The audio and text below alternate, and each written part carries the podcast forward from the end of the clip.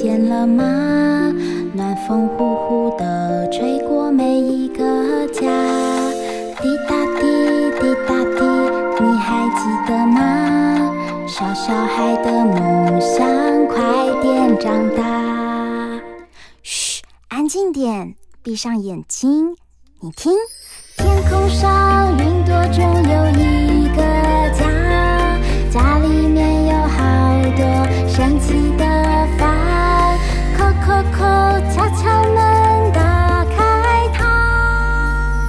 知道房间里的秘密吗？欢迎来到童话梦想家。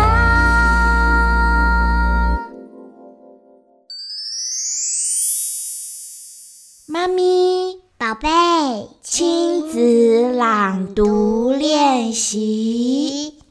秋夕，杜牧。银烛秋光冷画屏，轻罗小扇扑流萤。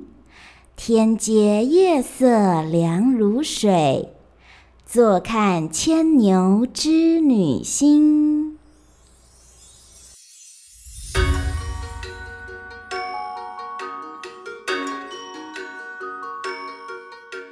欢迎来到童话梦想家，我是燕如妈咪。嗨，我是小坏人怪。今天我们要来朗读一首很美的诗篇，也是跟现在的季节有关的唐诗。这首诗啊，叫做《秋夕》。在朗读这首唐诗之前，小皇冠妈妈问你：你有没有听过牛郎织女的故事啊？有。那你知道牛郎织女他们一年可以见几次面吗？一次。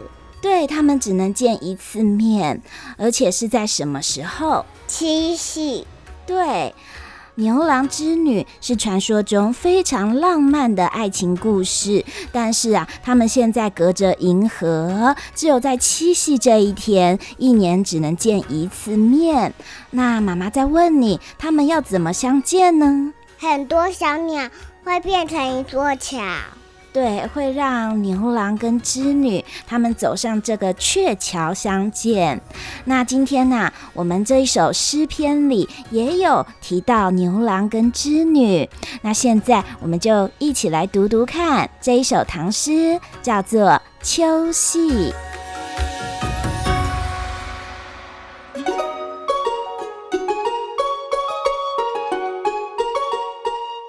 秋夕。秋夕，银烛秋光冷画屏。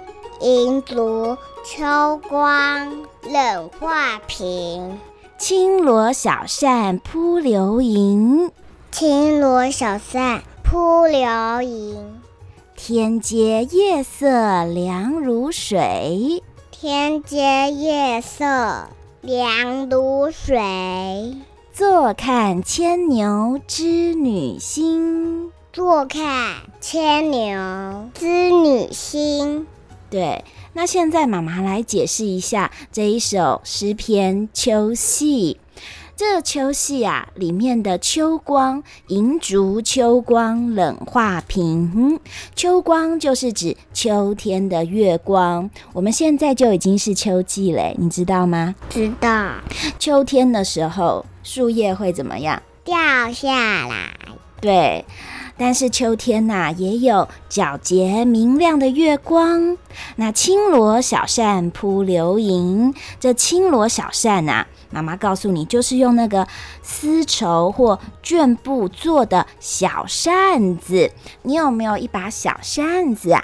有啊，但是我不知道我都要去哪里了。小扇子可以怎么样？扇扇扇，扇风，对不对？对。在很热的时候，就可以帮自己扇扇凉凉的风。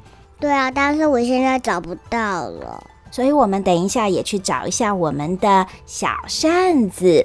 那流萤这边这个萤啊，就是指萤火虫。流萤就是飞来飞去的萤火虫。萤火虫它会怎么样？萤火虫会发出一闪一闪的光，对，很漂亮。那天阶夜色凉如水，这天阶啊，就是指露天的台阶。哇，这一首诗篇真的很美。妈妈现在带你欣赏这整篇诗的意思。白的烛光映着窗外冷冷的月光，在屏风上投下明灭不定的阴影。孩子们呐，就拿着轻巧的小罗扇，拿着小扇子，他们就顽皮地追扑、穿梭、飞舞的萤火虫。你可以想象吗？就是小朋友拿着那个扇子啊，然后有很多一闪一闪光的萤火虫，他就他们就这样子想要去追，然后去去跟那个萤火虫玩。你看，就像这样，你有做过这件事吗？嗯，没有。现在我们比较少看到萤火虫，对不对？对。那你想不想要拿着小扇子去跟萤火虫玩呢？好啊。那夜渐渐深了，秋天呢，特有的凉意阵阵袭来，人们呐、啊、陆续进屋去。但只有我仍然坐在台阶上，享受啊这沁凉如水的夜色，欣赏满天的星斗，想象牛郎织女相会的情景。哎，小皇冠，你有没有在晚上的时候抬头看到很多的满天星星呢？嗯，我就看过月亮。对，现在好像天空的星星也越来越少了，但是在空气品质非常好的地方，天上的星星会很多很多哦。妈妈告诉你，有一次我就去那种很高很高的山上，结果我一抬头看啊，哇，你知道我看到什么了？星星。对，很多哦，很多很多哦，很多一闪一闪，整个满天的星星。我下次带你去看好不好？好。我好想的，一直看，一直看，超级想看的。对呀，你看，在这首诗篇里有呃萤火虫，还有什么星星？对，还有星星，还有呃拿着小小的扇子，还有看着牵牛跟织女星。哇，这好像是我们现在都比较没有办法看到的，对不对？比较少了，对不对？好，曾几何时啊，银烛、画屏、罗扇、流萤，这些诗篇提到的东西，已经渐渐从我们的生活消失了。你觉得现在生活里最多的是什么？有我们现在发光的是什么东西？电灯。对，还有我们现在如果要很凉很凉，要吹什么东西？电风扇还有冷气，没错，所以我们现在生活渐渐的都被这一些科技产品所取代了。然而啊，不管时代如何变迁，秋夜永远是最迷人的。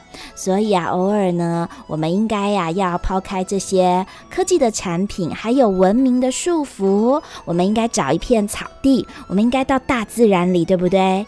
然后我们也可以在阳台啊。对，我们可以去阳台，然后我们可以从阳台晚上看天空，好不好啊？好。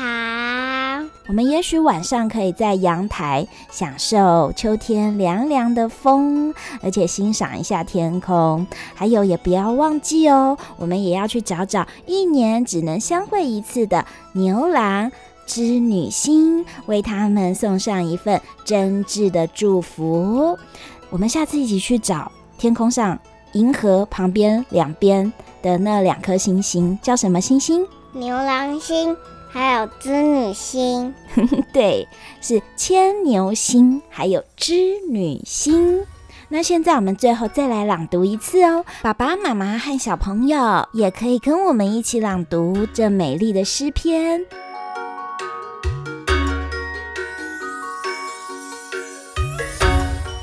秋夕。